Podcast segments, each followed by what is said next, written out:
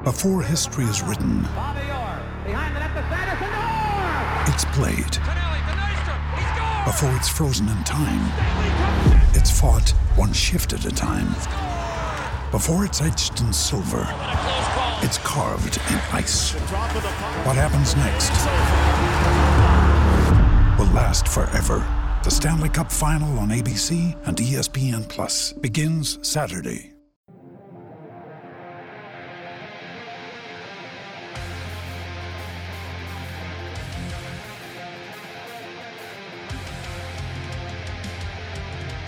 This is the Dynasty Warzone, the People's Dynasty podcast, and here are your hosts, Memphis at DFF Memphis and Jerry at Jerry Sin DFF.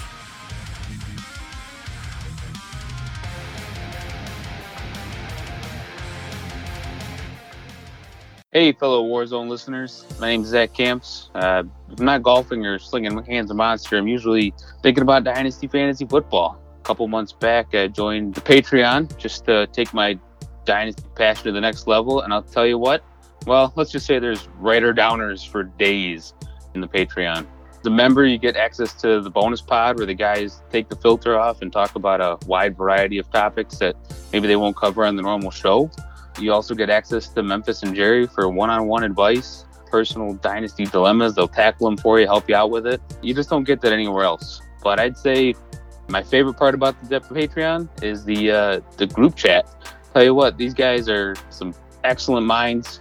Tons of fun. The fire in there is amazing. Great platform to post trade questions, debate rookie values, share insight, interact with some cool people from across the globe. You know, shout out to those guys in Australia.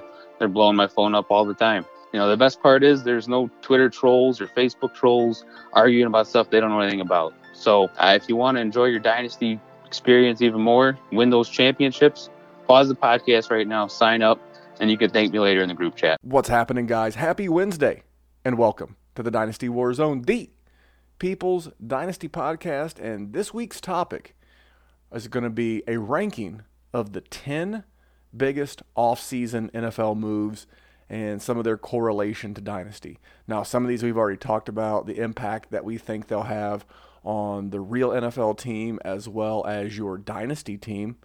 Uh, but when I get into rankings, man, as it goes into co hosts, this guy is the 101. Uh, ranked number one on his shirt, number one in my heart. You know him as the man of the hour and the man with the power. He is Jerry Sinclair. What is up? I wish I had a shirt that said I was number one on it. I I have an ego, but I don't have an ego that big. You uh, you remember that Nelly song back in the day? Uh, I am number one. Number one. Yeah. Oh, listen, ninth grade Jerry loved that song. Um, I'm sure current date Jerry loves that song too. don't tell anybody. So what's uh what is what is going on with you, my friend? Man, it's been uh been a weird week, uh, to say the least. Yeah. In not only my neck of the woods here in Indianapolis, but yours up there in the Ann Arbor, Michigan. We often joke that Jerry's on the mean streets of Eight Mile with Eminem up there, but in all actuality, Jerry lives in the in the sticks. Uh, just I don't know, was it east west of Ann Arbor? Uh, it's a little south of Ann Arbor, A little south, you know. But, getting closer to Ohio, which is never a good thing. ah, Ohio. Just kidding. Yeah, you know we have a lot of Ohio listeners to this fine program. Don't rile them up. Uh, I, I I do a good enough job when I talk smack about Baker Mayfield, but uh, needless to say, man, there's been a lot going on in the world. Um, I completely addressed this personally on what was on my heart. It took about eight takes on our Patreon show, which aired last night. Uh, at the request of Jerry and some of the others, I will do my best at some point in the immediate future, and by immediate, somewhere between now and next week, I will cut off part of that because there was some football talk. It is a fantasy football dynasty po- podcast Patreon show. Um, but I, I don't think I could do it again, Jerry. Um, it hurts my heart, man. How about you? How, how are you? How are you hanging in there? It was it was good. It was rough. It hit home. The only thing is I'm gonna say is, you know, we all gotta be better. I am uh, I don't want to surprise anybody. I am a white male. I grew up in a almost exclusively white community. Everybody's got to be better. Um, I'm not going to, you know, I don't want to go too far into it because all of this stuff is everywhere right now, and we're sort of trying to be that that escape. And that's, you know, for people of color, for white people, Muslims, Jews, Hindus, whatever you are. I am cool with all of you. I love all of you. And I just want to talk football because I know you want to hear about football. And, you know, I, I love you, Randy. I love everybody out there. We all just got to be good and let's just let's talk some football. Let's try and, you know, just it's tough, man. I will say this every show, you and I, we, we sign off with the same message. Here at the Dynasty War Zone, we're just trying to make the world a better place for fantasy football. Right now, I, Jerry and I just want to make the world a better place. And that starts with us doing our part, being aware that we don't know everything that's going on. Um, we don't know how everyone impacted feels, but we care. And one thing you're going to hear a lot of, I'm going to make a commercial that you will hear from now until about November 4th on just about every show reminding you to vote. That is the impact we can all have.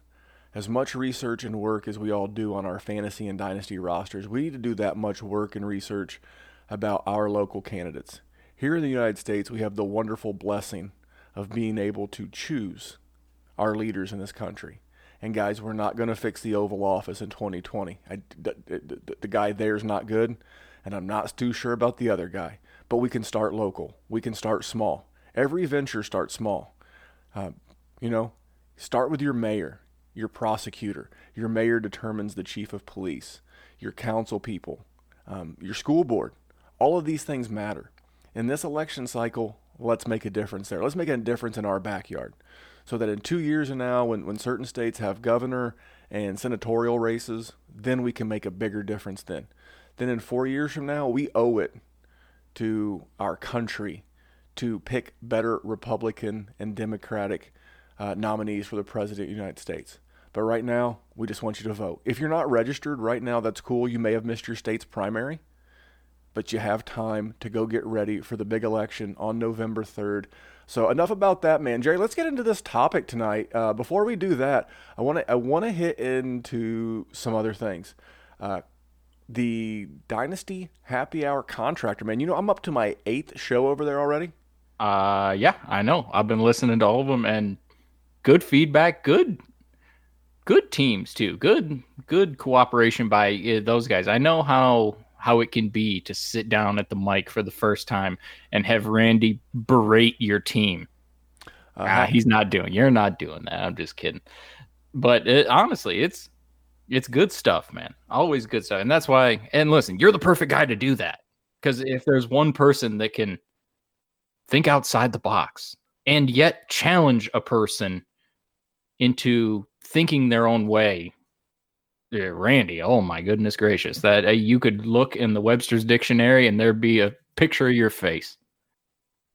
Not a handsome face, but uh, I will say this: my goal with the contractor is just to help people. Uh, same thing with the Dynasty Warzone, and my goal is not to rebuild your roster for you. My goal is to help you, give you a couple of ideas, but leave you better than I found you, and follow back with you. So if you're interested in that, you know we often talk a lot about the Dynasty Warzone Instagram and Twitter. By the way, at Dynasty Warzone on both Instagram and Twitter. Uh, but you can also reach us on Gmail. You can just go to dynastywarzone at gmail.com. I've had a couple of guys. One guy today just said, Hey, I have a simple question. And I responded as I was walking from one building to the other on the campus in which I work. And he, he came back to me later and said, Wow, I didn't expect you to respond, and I didn't expect you to respond that quick. I mean, Jerry, this is not a Patreon. This is not a pitch for the Patreon. This is a dude who had a simple question about Juju and, and a trade. And I take great pride in trying to help as many people as I can as fast as I can. And I, I know you do as well. Absolutely. Live live that life because I've been on the other end of it and I know what it's like to have someone ignore a DM that you that you respect and you look forward and you want to hear that advice and then you just get ghosted so I really try to not do that. Some, you know, sometimes it happens, but I really try and get to it as fast as I can every single time. Yeah, I agree 100%. And we'll make sure to prepare you Friday. We will be recording uh, the newest installment of our three team parlay. That's where we break down a top 11, a bottom 11, and a middle 10 team from 2019 by the amount of points they scored. Ironically, this week you would think all of these teams should be in the top 11. They're not. Uh, it's going to be New England in the top 11. It's going to be Atlanta in the middle 10, and then Pittsburgh last year with Duck Hodges and Mason Rudolph at the quarterback position and a good defense finished in the bottom 11. So we're going to break those three ta- those three teams down this week. Uh, we've already talked about the social media handle. One thing I want to continue to ask you guys for: uh, if you're not behind the wheel of a car, listening uh, as you're riding a motorcycle or some kind of uh, two-wheel device, if you're not on a tractor, if you're not operating heavy machinery of any kind, please take a second, hit pause, go into your podcast player, leave us a five star. We'd love to hear about Jerry's trucker hat, uh, about poop sandwiches in the comments, but they're not necessary. The five star is the thing. It is the biggest impactor uh, on the algorithm of the podcast player. So make sure you subscribe. We're going to continue to try to hammer out two shows a week. Uh, a couple other things, Jerry. Are, are you uh, ready for some Scott Fish Bowl? Oh. yeah, buddy.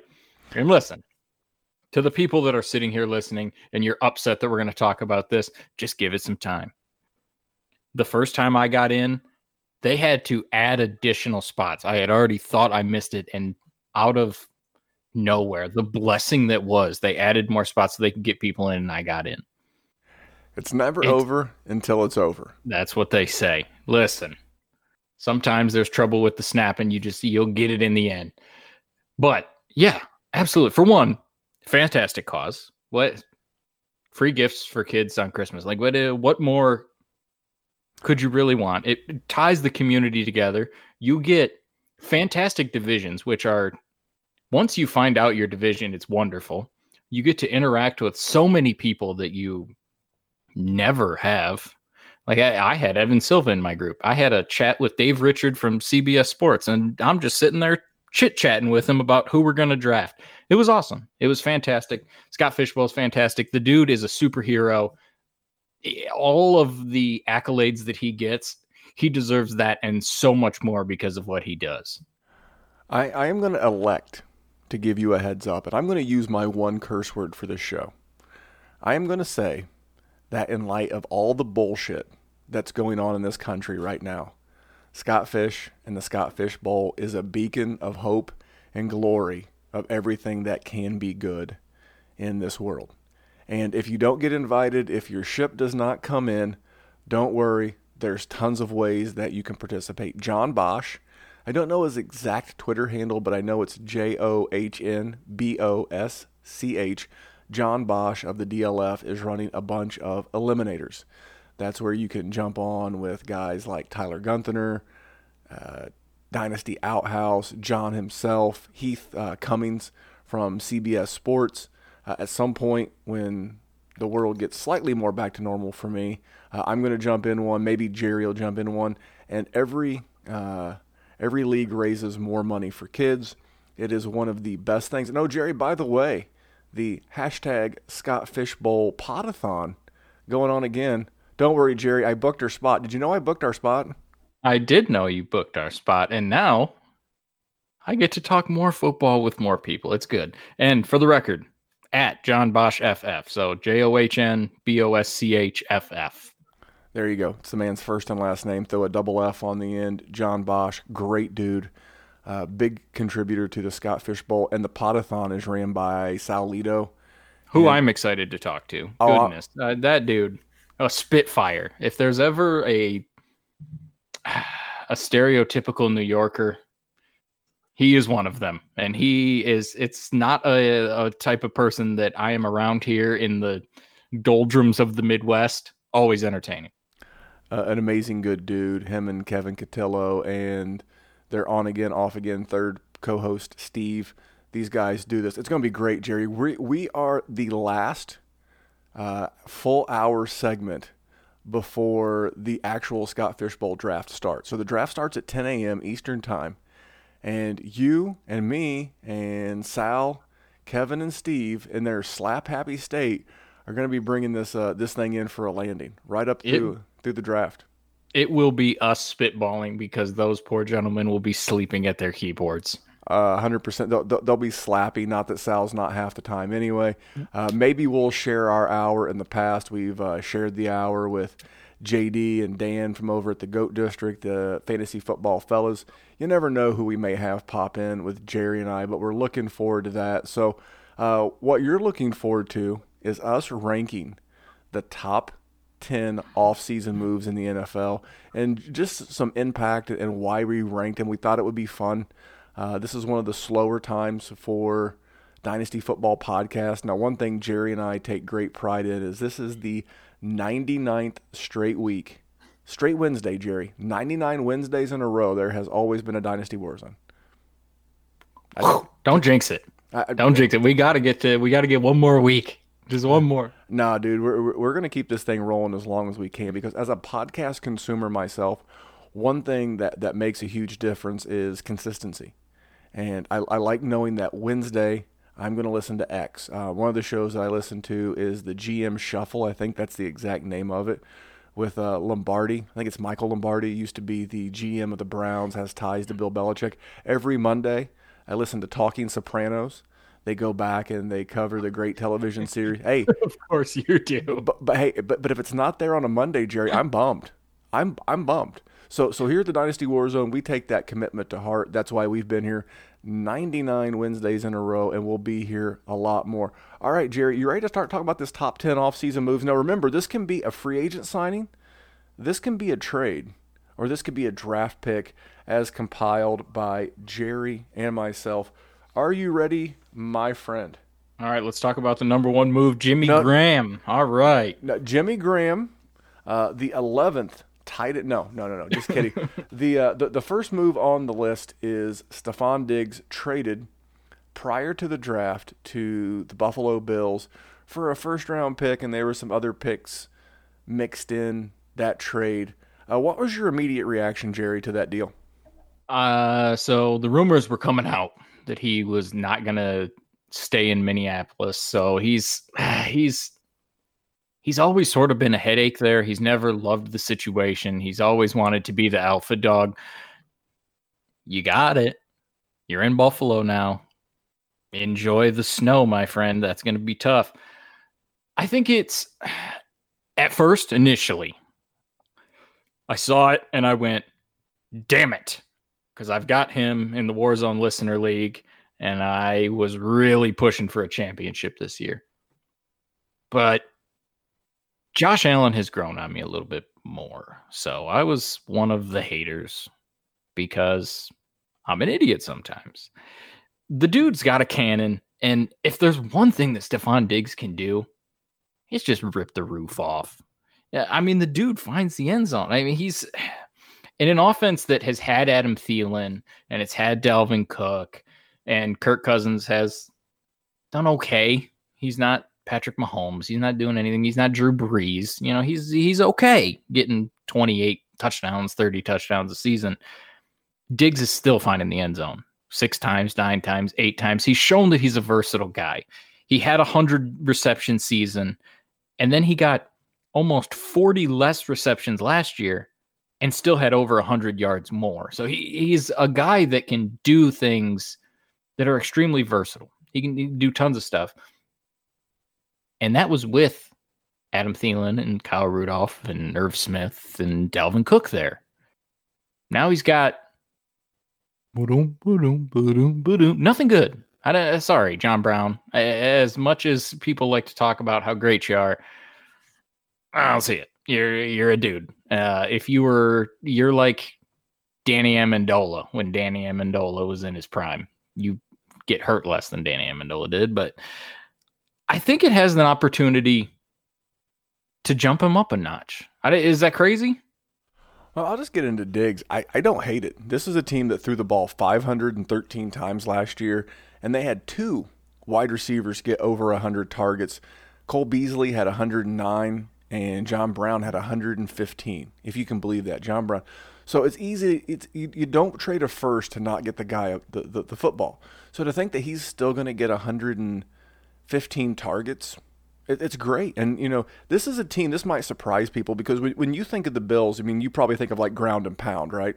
Yep. You feel like you know run the ball, play defense, stuff like that. But this team, from a formation standpoint, last year ran the ball seventy. Excuse me, lined up in three wide receiver formations seventy percent of the time.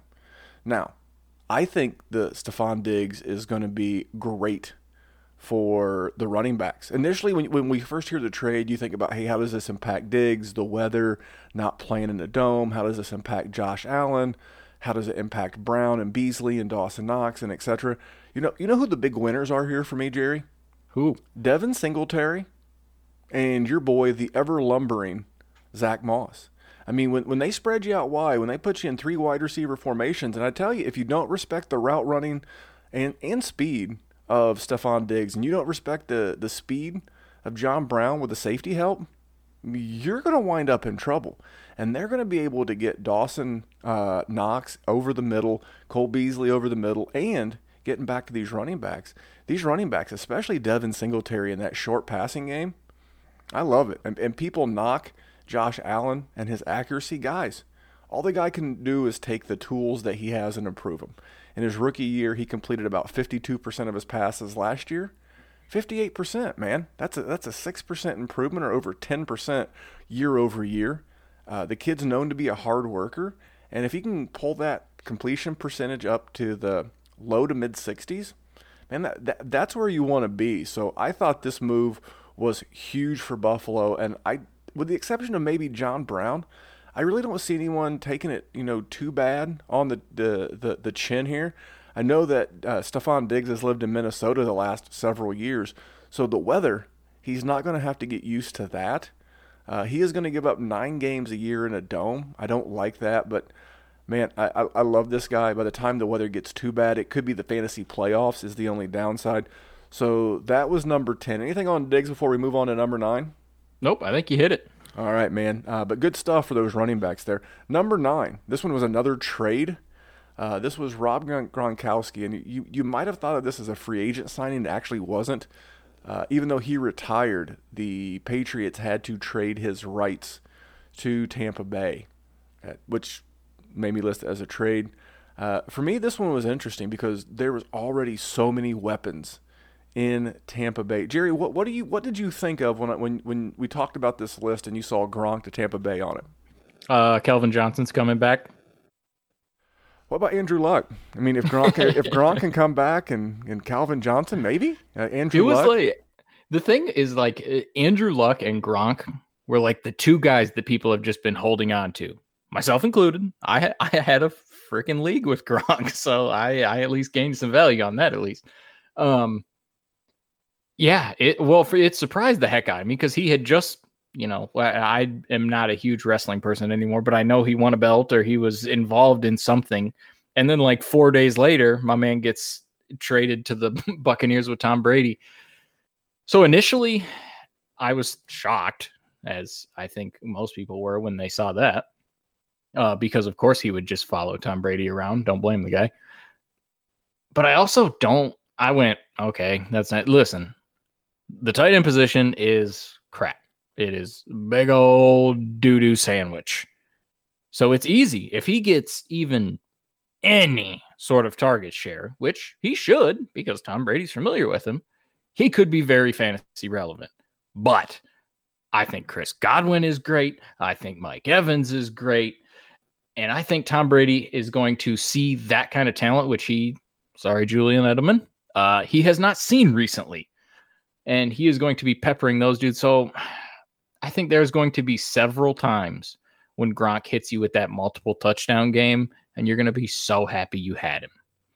And then there's just you're going to look at the end of the season and see 600 yards and six touchdowns and go, okay. I mean, he he did okay. He was you know tight end 12, and that's all right. It's just we're talking about a dude that has missed games every single year of his career, except for his second year in 2011, which long time ago.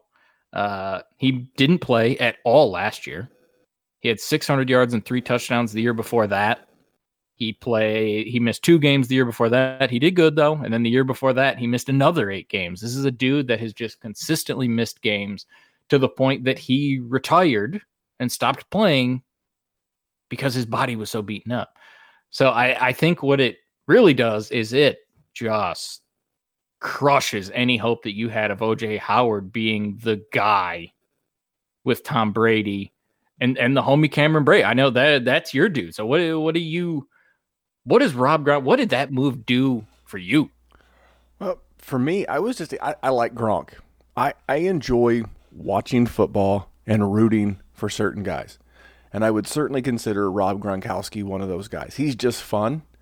But we're here to talk about dynasty and you know the impact of it on our roster.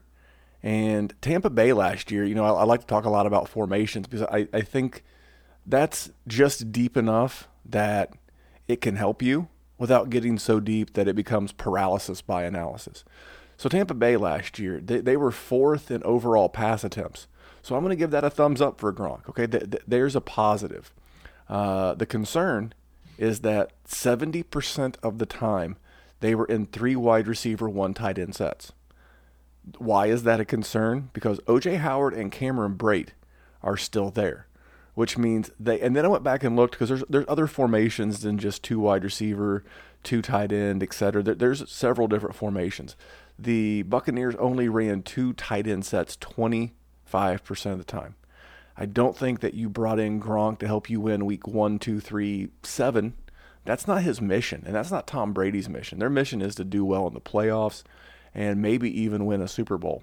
I don't know. We'll, we'll get into more of that as the regular season creeps up and we get into the three team parlay when the Bucs come up. But I, I don't see them overly using him. I think if you held on to a Gronk share in your dynasty league, this transaction gave that Gronk share CPR. It gave it life for just one more season. And I do think Gronk will be there two years. Tom Brady's contract is guaranteed for two full years. Uh, two years, fifty million bucks. You don't sign two years guaranteed unless you want to play two years. Spoiler alert. And I think Gronk will re-sign next year, so maybe you can get two years. He's only like 31 years old. By Jason Witten standards, he's a pup. He, he could play another half decade at Jason Witten standards and be bad in the booth on Monday Night Football. There you go. But all in all, uh, it moved the needle uh, from a quick dynasty standpoint. If you can dump him at any point during the season, preseason, tight end premium league, if I can get a second, uh, and in a non tight end premium league, I don't really want to trade Gronk for a third, even though it's like a free third. I would rather package or you know make Gronk a sweetener. Jerry, we were talking about our love for uh, lemonade before the show, right? Yeah, yes, we were. Uh, yeah, you, preview. You, you, you like uh you like iced tea too? Oh yeah, I, I like a little sweet tea. You, you hear the southern twang in my voice. That should not surprise anybody. We like sweetener. You know, throw a little Gronk in there. Maybe you got a deal, and the guy's just like, I don't know, man. I'm on the edge. Hey, man, what if I throw in Gronk? You know, you're a little light and tight end. Why wouldn't you? So, uh, Jerry, you ready to go to number eight? Oh, yeah. Eight, skate, and donate. Uh, Melvin Gordon to the Denver Broncos. This was a free agent move. Jerry, what came to your mind when you heard uh, Melvin was getting a two year, I believe, $16 million contract to go to the Mile High City? I liked the move for the Broncos because I have never been the biggest of Philip Lindsay fans and Royce Freeman, for whatever reason, has just not panned out. But I think the best thing this is for is for Drew Lock. Drew Drew Lock now has an additional pass catching and a good running back to go along with everybody else they added because that was nobody ended up better than Drew Lock in this offseason. He was just it was Christmas for that dude every day, and he just continuously got good presents. He didn't get socks. He didn't get whitey tidies. That dude was getting video games over and over again. He got new controllers. He got a TV. He might have gotten a new system for all we know in Jerry Judy. I like that move. And Melvin Gordon is a touchdown machine, which is ironic because his first rookie season, he didn't get any touchdowns and everyone was super down on him. Since then, dude's been a touchdown monster. But so has Philip Lindsay. So it scares me a little bit as far as Melvin Gordon is concerned.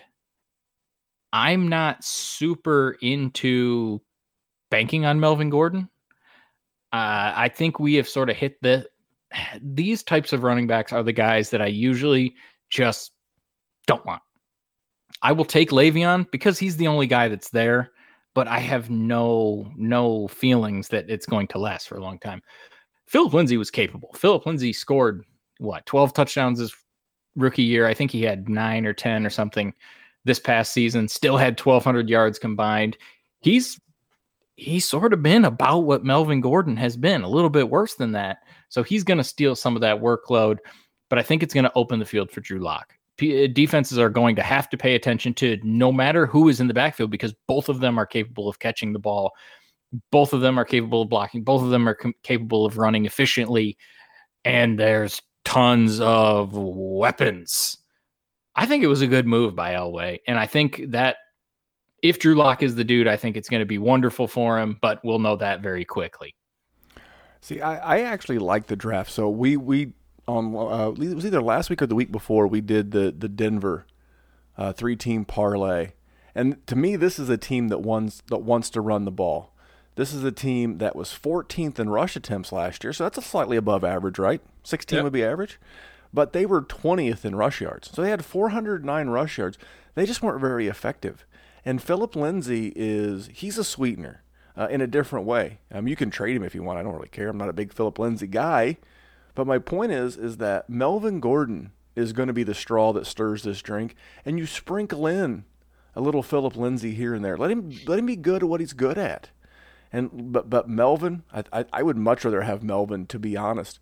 Uh, when this team lines up, we, we talked about it. Uh, I, I didn't want to get too deep into their wide receiver form or, or, you know offensive set formations last year because they are bringing in Pat Shurmur. Uh, he is a bit of an 11 personnel guy. From what I recall, he had a great run with Minnesota as recently as 2017. Hell, this man turned Case Keenum into QB 14 overall. But I know that this has got a, a team with a good defense. Uh, they brought in the guy from, is it Jurrell Casey they brought in from Tennessee? They'll get Bradley Chubb back. Obviously, Von Miller's there. Uh, they have a defensive minded head coach. I really see Denver being kind of like what Minnesota was in 2014. Really, really good defense, hard nosed, old school defensive minded head coach. And they're going to run the ball, Jerry. And I think the odd man out's Royce Freeman. Wouldn't be surprised if maybe a running back went down in camp or something and Royce Freeman was traded, or he was traded prior to the deadline. But I, I liked Melvin Gordon. I uh, uh, I was willing to go to number eight there. You're going to go number seven? Yep. All right, man. This one hits a little close to home for me. Uh, this was our first draft pick to make a list. This is Jonathan Taylor to the Colts, Jerry. Uh, I, I can't go first here. I've been letting you go first a lot. Maybe I'll let, I'll go first on the next one. What did you think? Because we were in a group chat when this was going on. What did you think when, when you just immediate honest reaction to JT to the Colts? I'm not going to use my swear word because it might come out naturally at some point in this podcast. But holy crap was what came out of my mouth when I saw it. Um, you're getting what should be an elite prospect at running back. He gets to run behind that offensive line of just beastly hog mollies. How could you not enjoy that? So I was excited, and I was excited for you because it makes it easy when you have a dynasty podcast when the team that you're a fan of drafts, you know, in our cases, two of the most polarizing running backs in the whole draft class. That worked out very well for us. Um, but always a but. It scares me a little bit because Marlon Mack did not just fall off a cliff. This dude has had he had what back to back 1100 yard seasons. He's not the best pass catcher. So, you know, maybe Nyheim Hines takes it. Maybe Jonathan Taylor replaces that. I I don't know. We've had this conversation. I'll let you dive into it when we get there. So he he's never going to be that guy. But if there's one thing that he can do is he can find the end zone too. I mean, he had 10 touchdowns two years ago. He had eight touchdowns last year, missed some time, could have easily had back to back seasons of double digit touchdowns. You know how many fumbles Marlon Mack had last year, Andy? Uh, enlighten me. I know he had 11, I know he had 1,091 yards nine yeah. sh- nine sh- short of eleven hundred, but I do not know how many fumbles he had. Uh, so there's a, a thing, you know, if you if you can't hold on to the ball, you don't get to see the field. Uh, he fumbled zero times. He lost zero fumbles. Why would I think someone with that kind of efficiency is not going to see the ball? He's got no fumbles. He has a good nose for the end zone, and he was relatively productive. Now, there were games when he had 20 carries and did bad. That happens. He's not an elite prospect, but he's not a guy that's just going to disappear immediately for a rookie.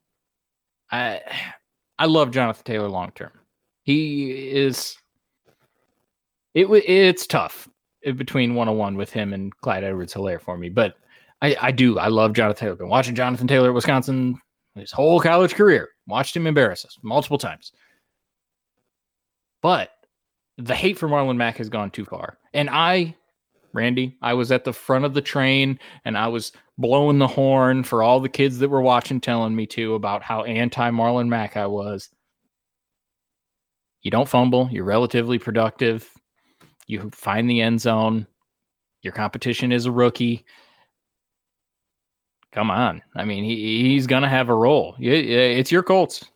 All right, my friend. Well, you know, you ever heard the Rolling Stones uh, lyric? You you don't always get what you want, but sometimes you get what you need. And I know I didn't mm-hmm. paraphrase that. Th- th- this is what Jonathan Taylor was. When I first heard the news, I said before I was not excited. I wanted Antoine Winfield Jr. with that pick, but you know, the more that I've researched this Colts backfield, uh, we did this recently also on the, the three team parlay, the one uh, last Friday. The the Colts rushed the ball 471 times last year. Jerry, do you know who had the second most rush attempts on the Colts last year? Who was it? Uh, Jacoby Brissett. He had hmm. 56 uh, for 228 yards. Now Marlon Mack had 247. Here's a little sneak peek. Marlon Mack, not the healthiest dude around. He's never played all 16 games. The most he's ever played is 14. Uh, he's he's fought some hamstring issues. It, basically, going into this, I, I basically wanted Marlon Mack to be a bell cow. I wanted Marlon Mack to be a bell cow. I wanted there to be a little bit of Nyheim Hines sprinkled in, a little bit of Jordan Wilkins. Hey, maybe we'll re-sign Jonathan Williams dirt cheap. Uh, none of that happened. We brought in a stud, arguably uh, one of the best running back prospects in the last 10 years. Uh, Marlon Mack last year had 247 rush attempts. So they're not afraid to feature somebody. Now, here's the thing those 56 rushing attempts that Jacoby Brissett had last year, let's be honest. Phil Rivers ain't rushing the ball 56 times. So if we wanted to convert those to targets, that would take the targets to the running back position in Indy from 92 to 140. Man, I could see. I, I, I have said it before. I'll say it again. You want to go into the reasons why? Uh, you can listen to last week's uh, last Friday's show. I really see Marlon Mack getting more of that Austin Ekeler role. He's a better pass catcher than people understand. And I could I really see this being a, a newer, better version. And here's the thing, Nyheim Hines, he he suited up for every game and he had 52 total rushes. He did have about 58 targets and he converted I think 42 of those into receptions. But when Marlon Mack went down, they didn't turn the ball over to Nyheim Hines. His role is special teams, and I think I honestly think his targets could be cannibalized by Parris Campbell. So if you want to listen to all that, that was uh, last week's Colts on the three-team parlay. I could talk Colts all day, Jerry, but this next one's going to throw you for a curveball because you can't put this guy in your dynasty roster. Did you know that? It's not a punter, is it? it Jerry, we have a strict no kicker rule here on the Dynasty Warzone, but it's Trent Williams, man. Trent Williams to the San Francisco 49ers. Now, it happened during the draft, but you know, this is a team last year that was second in rush yards. They rushed the ball 498 times uh, for the second most yards. They rushed for 2,305 total yards. And Jerry, it's not like Jimmy Garoppolo's ever going to be confused for Lamar Jackson. He's not even going to be confused for Josh Allen. But 2,300 total passing yards. I think it was great. Uh, they lost Joe Staley to retirement uh, right around that same time. You're not going to be forced to move Mike McGlinchey, who's really came into his own the last few years on the other side of the line. Man, you bring in a seven time Pro Bowler uh, to protect Jimmy G, to continue the work they're doing in this run game. And remember, I believe it was Kyle Shanahan's dad that drafted Trent Williams to the uh, Redskins back in 2010. Uh, this may surprise people that I had this as my sixth biggest overall NFL move, but I, I, think this was a big one. I think a lot of us as dynasty owners are invested. If you're in a super flex in Jimmy G, uh, you know, if, if you invested in Brandon Aiyuk, I mean, he, he's a bit of a long ball guy, and you got to let long route, you know, develop. And you can't do that if you got a turnstile at your tackle positions, and, and they don't. So I, I, see big things for this offense, and I think a big part of it, like one of those low key moves that we don't often pay attention to as dynasty owners, is trades like this one for a guy like Trent Williams. What do you think? Uh, I I mean, I sort of wanted the Lions to make a move because I don't love Taylor Decker at left tackle, but it is what it is. Um, I, I think for what you said about Brandon Aiyuk is sort of perfect. I think that is one of the guys that gets helped the most, and Jimmy G for that matter. I mean, uh, the dude got sacked 36 times last year, which is not a ton, not a little bit either. And that number is only going to get smaller because you're adding an elite talent. So those 13 interceptions that he had probably likely to creep down a little bit. And then if Jimmy G is throwing 30 touchdowns and nine interceptions, where does that put his fantasy? I mean, darn near QB one numbers, QB 12, QB 11 in there. So I, I think it's hugely impactful. And I think you're right. I think these sorts of moves are underrated when it comes to dynasty. Because what what did we love when Zeke got drafted to the Cowboys? Great offensive line. What did I say about Jonathan Taylor? You got a great offensive line.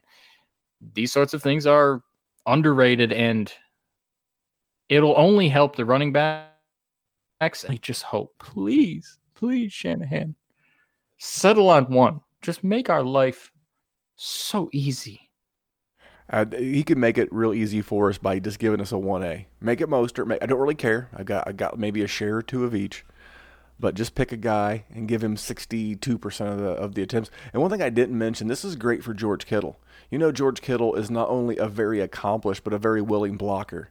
Here's the thing, man. If if they hadn't picked up a guy like Trent Williams and they had to move McGlinchey to the other side of the line, how much more would a guy like George Kittle have to stay in and chip and block? And he's not out there on pass patterns. If he's in there chipping, uh, it's either going to uh, eliminate him completely the, from the play, or his route may not have time to develop because the offensive line's bad. There are so many low key, under the radar moves uh, with getting a guy like Trent Williams that it can't be understated. That's why I had it toward the middle. Uh, and Jerry agreed with me, so we did that there. Jerry, you want to go back to Indy? We just left Indy. Let's go back again. All right. All right. I, th- I, think I know where this one's headed, though. That's right. Philly, Philly, Philly, Philly, Philly, Philly. Phil Rivers, man, Uncle Phil, come to Indianapolis via free agency. Uh, the, another move that I didn't want to happen. Uh, man, so many conflicting reports on Phil as an overall football player from a dynasty asset. If he's in a super flex, man, if he's, if he's your QB three, I'm cool with that. Plays, I agree. Plays indoors. Uh, going to have one game indoors against the Houston Texans. And it's not like he was horrible last year. He wasn't good. You know, he wasn't Phil from 2011. He was QB 18 on the season. He'll have some usable games. We, we mentioned this last week. Jerry, 49 guys had a start at quarterback in the NFL last year. And you know how many games Philip Rivers misses? yeah, I, I do. I do. Next you to know, none. You yeah, zero. This dude has been a starter since 2006. Smartphones weren't a thing in 2006. This dude has not missed a game the entire lifespan of smartphones. He, he's durable. Um, I, he'll be good for the passing game. Uh, if if you just want to translate, you know, it, it's a narrative. It's it's narrative street, but just look at the Chargers the last two years. Plug T.Y. Hilton into the Keenan Allen role. Plug Michael Pittman into the Michael Williams role plug Jack Doyle into the Hunter Henry role. You plug uh, Taylor and Mack into the Ekeler Melvin Gordon role. It's not hard to see this Indy offense really clicking. Now, Jerry, you remember I talked about Denver? Hey, you, they're trying to run the ball, they just can't. Mm-hmm. That's Indy. Indy was 24th last year in pass attempts uh, which wasn't very far off the league average. League average was 557, so they were 8% short of the league average. So they weren't that far off, but they weren't all run the ball. But they were 30th in total yards. So what does that tell me? They don't mind passing the ball in Indianapolis, and sometimes they have to. But man, I just don't think they were comfortable turning Jacoby loose with it. I, I think Phil's you know, given you as a dynasty owner in a super flex, he's probably given you another sell window, kind of like Gronk. He he's him signing in Indy uh, allowed you to have some CPR into his dynasty life, and if you're looking to get rid of him, now is the time, especially if someone gets injured early or in the preseason. But I mean, overall, I, th- I think he has been a life preserver to the value of guys like T.Y. Hilton, and he's been an inflator. He's been a bicycle t- uh, tire pump to guys like Michael Pittman as a rookie, JT as a rookie, Mack. I'm excited for Phil to Indy, man. And I think you should be. Here's the thing is we're living in this short-term world where Philip Rivers is this dreadful quarterback. He threw 20 interceptions last year. Oh my god, he only threw 23 touchdowns. Year before that, he had 32 touchdowns and 12 interceptions. Year before that, he had 28 touchdowns and 10 interceptions. Last year was a bad year. We cannot overreact like this. There's nothing in the world. If we look at Philip Rivers' numbers, every time he has had a bad season, he has followed it up with a good one. Nothing suggests that this is a habit. The dude works. I mean, you can't miss zero games and play what? 14? 14 straight seasons of football? The dude's good. The dude can play. He's got pass catchers. He's got a good line. He's got good running backs. He's got a good organization to play for. Randy, I, like you said, listen, if you're not in a situation where you need Philip Rivers, you have your window to get rid of Philip Rivers. Maybe it's now, maybe it's in week nine when someone gets hurt or someone ha- has something going on with a quarterback and you can flip him for a second or something. It's and you're in the reverse situation and you need that third quarterback or you need a quarterback to come in for an injury. Perfect. Easy money. Thank you. Here's the thing. Philip Rivers is going to start more games barring injury in 2020 than former Pro Bowlers Andy Dalton, Cam Newton, and Jameis Winston. Now, those guys could get on the field via injury, and Phil could miss games via injury. But as of what we know today, the 1st of June, you know, a couple of days into the month of June, Phil's got a job. And in my opinion, that means he has more superflex value and he's inflating the value of those around him. And I got to admit, I hated Phil Rivers for about the first, I don't know, most of his career until now. Uh, he may be, an, he may be, he may funny be. how that worked it, out. It, it, real funny, but he may be an ass. But damn it, now he's our ass. Um, let's move this next one. This one might surprise you. You might have thought I would have it a little bit higher, and but again, this was consensus between Jerry and I. DeAndre Hopkins to Arizona, and I did throw a little slash. David Johnson to Houston. This was probably the most lopsided NFL trade I can ever recall, maybe since the uh, not excuse me the Herschel Walker trade many, many, many years ago, and I don't even remember that one. I remember going back and researching it and the lore around that one. But Jerry, D Hop to Arizona, and anything to add on DJ because he is a name. Um, I will talk about DJ for the simple fact that we've said it before. Bill O'Brien traded away one of the elite wide receivers in the game for a running back that was really great for us for one year. And then he was okay a little bit two years later. But other than that, he's mostly just been a one hit wonder. He hasn't quite been Lou Bega in Mambo number five, but he's like vanilla ice. He had that. And then a little bit later, he had the go ninja, go ninja, go. That's that's what David Johnson is. But his his Bill O'Brien's entire coaching future depends on the success of David Johnson. So he's going to feed the guy the rock, even if it's wrong to do it. We always say volume is king. What is volume and value? That's what Randy said on the Patreon. He's going to get volume because it's inevitable. As far as Hopkins, Randy, what what was this man's target share? We were talking before we hit record. It's something stupid if if you take out the 91 that he had as a rookie and average his other six years in the NFL, let me read them to you, Jerry. You like numbers? I do. 127, a Michael Thomas esque 192, 151. That's how I like my wild turkey. Neat. Uh, 174, 163, and then another 150. So over the last six years, this man has averaged uh, 168 targets per season.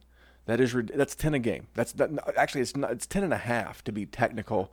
Um, that is bananas. And uh, when I heard this move, th- this trade single handedly uh, pole vaulted Kyler Murray to the QB three in a lot of leagues, man. And it, it, just, Jerry, are you familiar with baseball? You know, there's a game called baseball. I know you're not a big fan, but you're familiar with it. I like going to the games. Yes. Okay, okay perfect. There was an old guy. He's uh, kind of like me. He had a lot of catchphrases. His name was Yogi Berra. Played for the Yankees, and he had uh, he had this saying that was like deja vu all over again. And that's what I had, man. It was very eerily reminiscent of another big trade last year where a guy, maybe you've heard of him, he's pretty good at football too. Odell Beckham Jr. was traded to Cleveland, and we we just we we handed Baker Mayfield that pole vault, and we pole vaulted some people, pole vaulted Baker all the way to QB two overall. Now we, we I, I know I this is not me taking a victory lap, kinda. Uh, th- th- this is me saying that uh, for those of you that are springboarding a guy like Kyler over Dak as your QB three, um, I, I, think you may want to reevaluate your process. To those of you that use this trade as a reason to pole vault Kyler Murray over Deshaun Watson, you might want to revisit your your process. We like his head coach. This team ran a ton of four wide receiver sets. I don't love it for Hopkins. You can go back to the day the trade was made. We covered this. Didn't love it for Hopkins. Uh, this was a guy who his coach he he better bring a new pitch, another baseball reference, another pitch to the mound, because this guy got fired from his alma mater in, in Texas Tech, and I, I think with a full season of this offense on film, I, I don't think he's Sean McVay. I don't think he's Sean Payton. Uh, this guy could be the next Chip Kelly. So I'm very, very hesitant to invest in this offense. Um, but it was a big trade. On the David Johnson front, I just will say this that last year in Houston, Houston finished ninth in rushing yards with just over 2,000, 2009. And Carlos Hyde had 245 rush attempts for over 1,000 yards. And again, I don't know about you, Jerry. I got a bit of an ego. You're a guy, you got a little bit of an ego.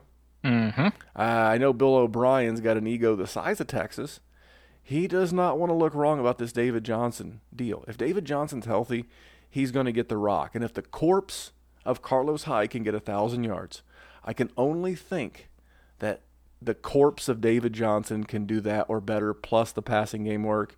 Uh, that was an interesting. That was big because that infected that uh, affected two big names. Jared, let, us go to the draft for these next two. You ready?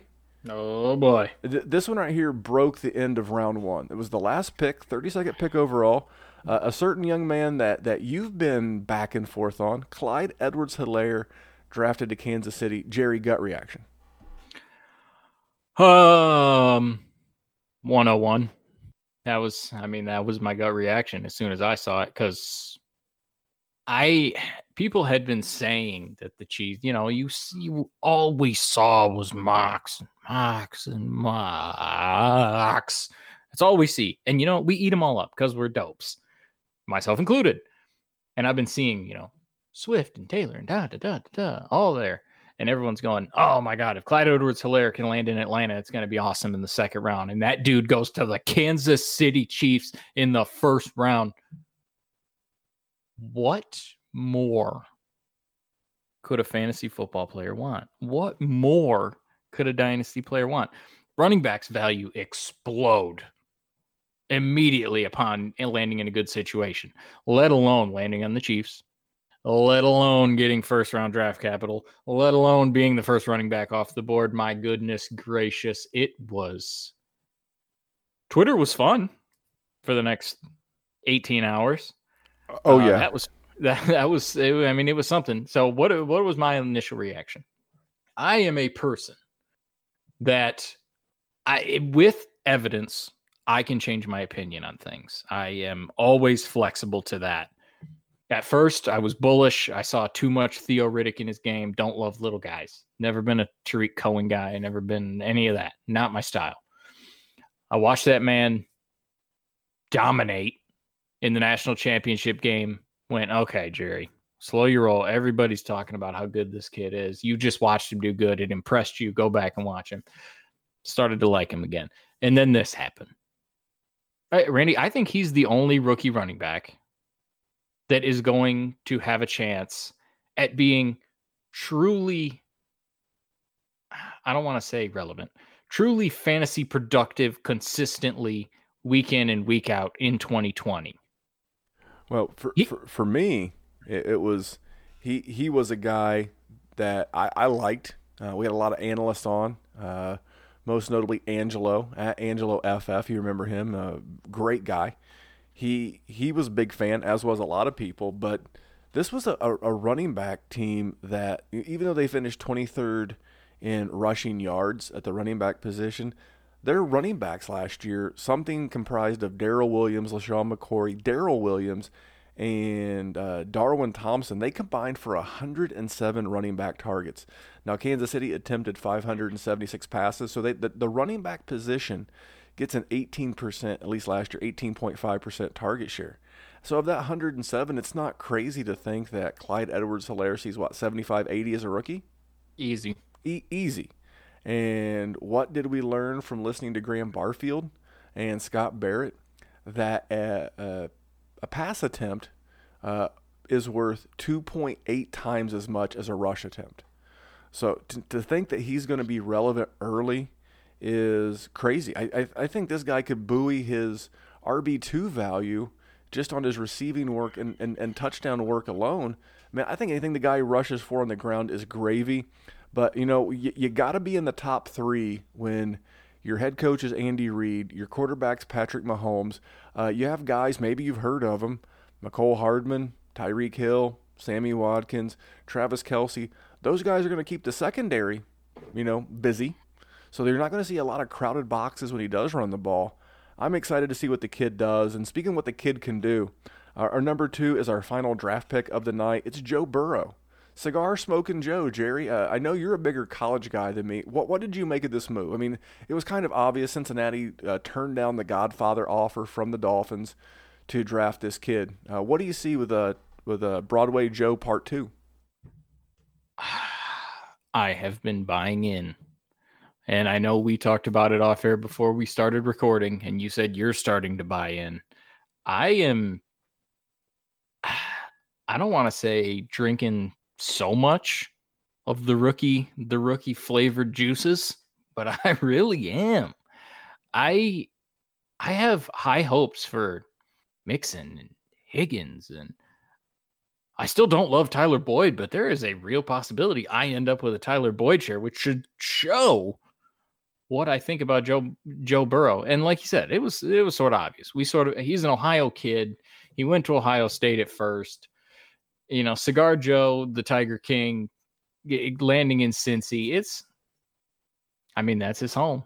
That's listen. If if LeBron's to play for Cleveland, and he's to be their guy, and if Joe Burrow can emerge and be anything that's decent, he's to be the dude down there.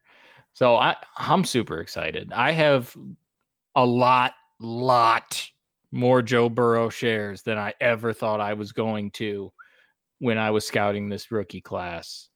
I mean, in startups, in rookie drafts, in so much, I've been grabbing Joe Burrow because I really think, I mean, this dude started one season and he went into the SEC and threw 60 touchdowns, not a Mahomes. No, 60. So, so hold on. Can we call that a Burrow? 60 That's touchdown? a Burrow. So, so and and who's who's gonna match it? Well, well, here, here's the thing. So, just for new listeners, because we do have a lot of new people who have started to listen in the last couple of months since we started the Dynasty Happy Hour contractor, uh, we have our own units of measurement here in the War Zone. A, a Mahomes of touchdown is 50 touchdowns. If your quarterback throws 50, that's a unit of measurement. That is a Mahomes of touchdown. Jerry just inadvertently created a new one when your quarterback throws 60 touchdowns, he has thrown a Burrow of touchdowns. How many is a Burrow, Jerry? It's 60. It's and now... he did it in the SEC and won a national championship and beat all the top teams. And are you kidding me? He was absurd. Listen, he's got good talent there, but he's still got good talent. Tee Higgins is a good wide receiver. Tyler Boyd has shown that he's pretty good. AJ Green, if you know, he's not 177 years old and actually plays, he's really good. Joe Mixon can make plays. Yeah, I'm excited about Joe Burrow. I, I, if if that rant didn't explain that thoroughly, I don't know what could have. Well, like you said about me, I, have come around. So we've talked about Indy. Indy wants to pass the ball a little bit more than effectively than they did last year, based on their number of attempts versus the number of actual yards. We mentioned that with the Broncos and their rushing. Cincinnati wants to pass the damn ball, Jerry. This is a team that finished sixth in pass attempts with 616. Jerry, do you have any idea where they finished in passing touchdowns? So if you if you were sixth in total pass attempts, because because you were bad and behind, how many passing touchdowns did you have? Sixth in attempts, 616. How many touchdowns? Any guesses? I I don't. 18, Jerry. They they, they, they, they barely averaged just over one a game. Now, now total yardage, you would think, okay, well, they did, they didn't convert touchdowns. Okay, I got it, but they had a lot of yardage, right, Jerry? Yep. Nope. They were 19th below the league average in, in total passing yardage with 3,652 yards. This team, I go back to the wide receiver formations, they ran three wide receiver personnel 76% of the time. I can tell you, as a former Sean McVay uh, protege, Zac Taylor had to have his old uh, head coach smiling uh, because you know McVay loves him some three wide sets, and, and obviously so does Zac Taylor. Man, I think this is great. And from a dynasty standpoint, if you can get some cheap Auden Tate, throw it on the back end of your roster. If you can get that as a sweetener on the back end of a deal, I'm all for it. I like AJ Green. The man's 32 years old. Hasn't been fantasy relevant for an entire season. I don't know since 2016. It was uh, it was a different time then. Uh, I, I, I don't mind it because if he's going to run three wide receiver sets, and, and then don't forget John Ross. If you're in a best ball league, if you're still, I, I actually did forget about John Ross. If if if you're in best ball leagues, and you know the, the, John Ross did not get his fifth year option picked up, this is a guy with something to prove. Uh, I think that Tee Higgins and AJ Green have some overlapping, redundant uh, skill sets, as does Auden Tate, who does something a little bit different. That's John Ross, and John Ross has been productive. So if you're in a in a tournament format like like the Scott Fish Bowl, if you're going to be playing daily this season and you're looking to throw a cheap wide receiver flex in because you know you've you're trying to cram in a Barkley and a Christian McCaffrey or a Chris Godwin, and man, you got to have somebody dirt cheap, man. Why not John? Why not John Ross? I mean, if the guy's healthy, that's a big if. Man, I think Joe Burrow too. And, and by the way, when you have effective quarterback play, I think Joe Burrow could be the the key that unlocks the full potential of a guy like Joe Mixon. Uh, I, am hoping that he can get him more involved in the passing game. Uh, I'm really excited about Jerry. There was one move bigger than that. Number one, you ready? Dun dun dun dun. Man, it was it was free agency. Man, it was TB to TB. Tom Brady. Uh, he took oh his, system quarterback. All right, system quarterback didn't quite take his skills to South Beach. He went just a hair north of that to uh, the St. Petersburg, Tampa area, and joined up with the Tampa Bay Buccaneers. Jerry, what was your immediate reaction? Uh, I was dumbfounded. I didn't think there was a single chance in hell that Tom Brady was ever going to leave the New England Patriots. I could not imagine there would be a situation where he could potentially tarnish his legacy. Uh, the silence in my voice now was everything when I saw it. I could not believe it. And then I went, he's got Mike Evans. He's got Chris Godwin. Maybe OJ Howard's going to be a thing. Of course, that turned out to be wrong.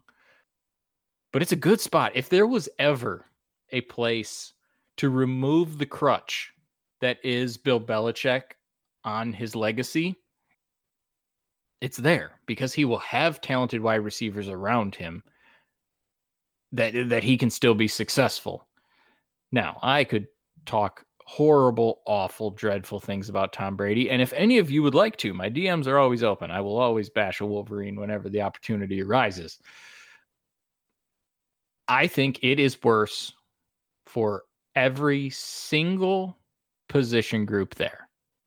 Because if there's one thing that Jameis Winston is good at, it was YOLO bombs. And it was just don't give a damn, gonna throw the ball and everyone is to feast around me. And I don't think Tom Brady's to do that. Now we have seen him throw it up to Randy Moss, but that 2007 Tom Brady, Eh, the avocado toast has started to wither away.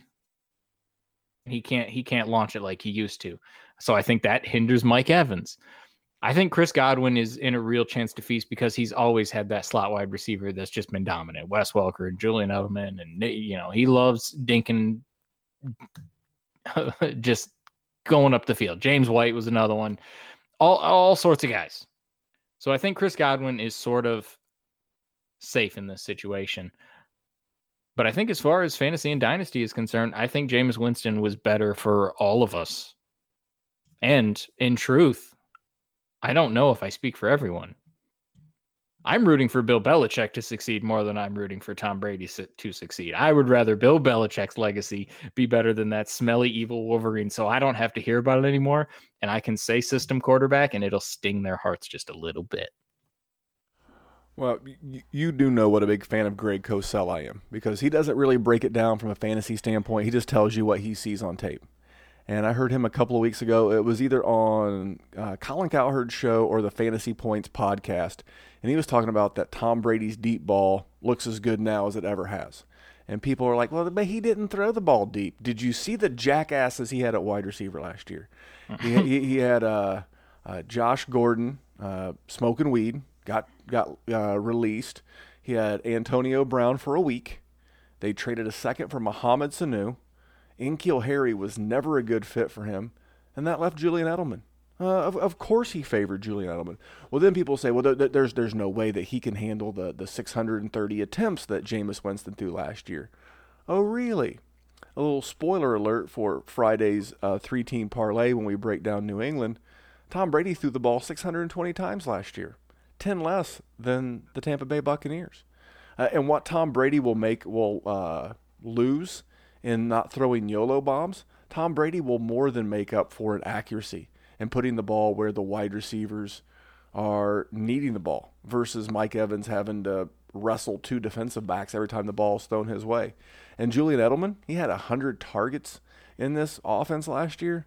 I got news for you. If if Chris Godwin lines up in the slot a lot because this is a team again that likes three wide receiver formations, and if they put Godwin in the slot, a lot with Gronk on the other side as a detached tight end. Oh, mercy. So imagine Julian Edelman, but a really, really, really, really good athlete version of, of Julian Edelman. I think if there's anyone that Tom Brady's going to jive with from a route running and, a, and an overall standpoint of the way that he plays the game, it's Chris Godwin. That's why this move was number one for me. That's why I argued for it. That's why I lobbied for it. I think it's great for everyone. Uh, I'm still concerned about Ronald Jones. I've heard people say, "Well, he's going to be a top 15 running back." I got news for you. I, I, I, got news for you, Jack. I'm, I'm sorry. Just, no, just tell me Corey Davis is going to be a top 15 wide receiver. I've heard that. I, At heard... some point, you have to see these guys and know that they're not performing. And what makes you magically think it's going to start? Get out. I'll, I'll, I'll tell you what, Jerry. It, it's the end of May, first of June, and it's hot take season and we have nothing else to talk about. So let's just manufacture content because it's. But but I'm not, I'm going down a rabbit hole. I I love this move. Uh, I loved all of these moves. I know there were some that I debated. Uh, the Austin Hooper one came to mind. Uh, there were several others, but this was Jerry and my 10. If you don't agree with our 10, hey man, just tweet at us at, at DFF Memphis, at uh, Jerry Sin. DWZ. Tell us what we missed out, man. Tell us why why you thought the move in your head, your draft pick, your free agent, your trade uh, should have been in the top ten, Jerry. But I thought this was a lot of fun to talk about. Yeah. Oh yeah. And I got to laugh about people's hot takes on Ronald Jones. That was a good laugh. That actually hurt my stomach a little. I, I saw that and I just had to send the person on Twitter the uh, the gif of Dikembe Mutombo just swatting the four year old. I'm like, not not going to happen. Here's the thing: if you can't if you can't pass block for Tom Brady, you're only going to get a 43 year old guaranteed 50 million dollars smoked once. Mm-hmm. It's only going to happen once because do you think Tom Brady's going to have any issue looking at you know the offensive coordinator Byron Leftwich or the head coach Bruce Arians say get him off the field, get him off the field, you know, and I, that boy's going to be gone. And I don't know that he'll be gone, but he got benched a couple of times last year, whether it was for poor play or quote unquote he didn't fit the game plan. He makes me nervous, but I, I love these moves. Uh, Jerry, anything you got for these people on the way out? No, just if there's any other moves you want me to talk about, hit us up. Like we said, um, we're having tons of fun in the Patreon. I know we already talked about it. I don't want to keep pitching it, but it's always a hoot. And it's always fun to talk to anybody, especially now. Bunch of stuff's going on. So if you ever need a break, I just let me know. I'm always down. I will talk anything. If you want to talk history, I promise you, I promise you, I will rant and rave about God knows what. We have uh, our group chat for all the goat leagues we're in, and I have been sharing some inappropriate medieval pictures in there. Um, so if you want to see some of those, uh, Jerry, Jerry no, you're, you're not going to post those in the group chat. It's a it's a, it's a mixed group of ladies and gents. Um, we actually added a new one uh, during during the middle of the recording of this podcast. Yeah, we we can multitask up in this mug. I just want to remind you guys to be good to each other, stay home, stay safe, and be prepared to vote. Uh, that that's our greatest voice. Uh, we'll be back here on Friday doing our three-team parlay. Uh, again, New England, Hotlanta, and Pittsburgh. We'll break it down from who's new, who's gone, uh, the offense, who stocks up, who stocks down, and we'll be ready for that on Friday. But Jerry, I'm gonna let you get out of here. Uh, and on behalf of Mr. Jerry, I am Memphis, and remember, here at the Dynasty Warzone, we're just here to make the world a better place for fantasy football. We'll see you here on Friday, guys. Thanks for tuning in. Are you looking for a reminder of your fantasy football greatness? Are you looking for something to set your league apart from those dime a dozen jabroni leagues out there? Then head over to trophysmack.com and hook your league up with the best trophies in the game today. And not only will you get the best trophies in the game today, you can get a free championship ring up to a $59.99 value by entering in the promo code DWZ ring. You pick out your trophy, which one do you like? You put it in the cart, you add the ring to the cart, you add the promo code DWZ ring, makes the ring free, and your league is now a step above the league down the street. So if you're looking for the best, you want to be the best in the game, you want to have the best league in town, go over to trophysmack.com, get that trophy, get that ring, use that code DWZRing, and let's have a big season. Folks, Kyle here. I'm a physical therapist and a fantasy football junkie. I've been doing Dynasty for a year and I joined the Dynasty Warzone Patreon about six months ago. And never have I felt more comfortable with having Memphis, Jerry, and the guys in the Patreon chat help me with buys, sells, and navigating free agency and rookie draft. I can't recommend them enough.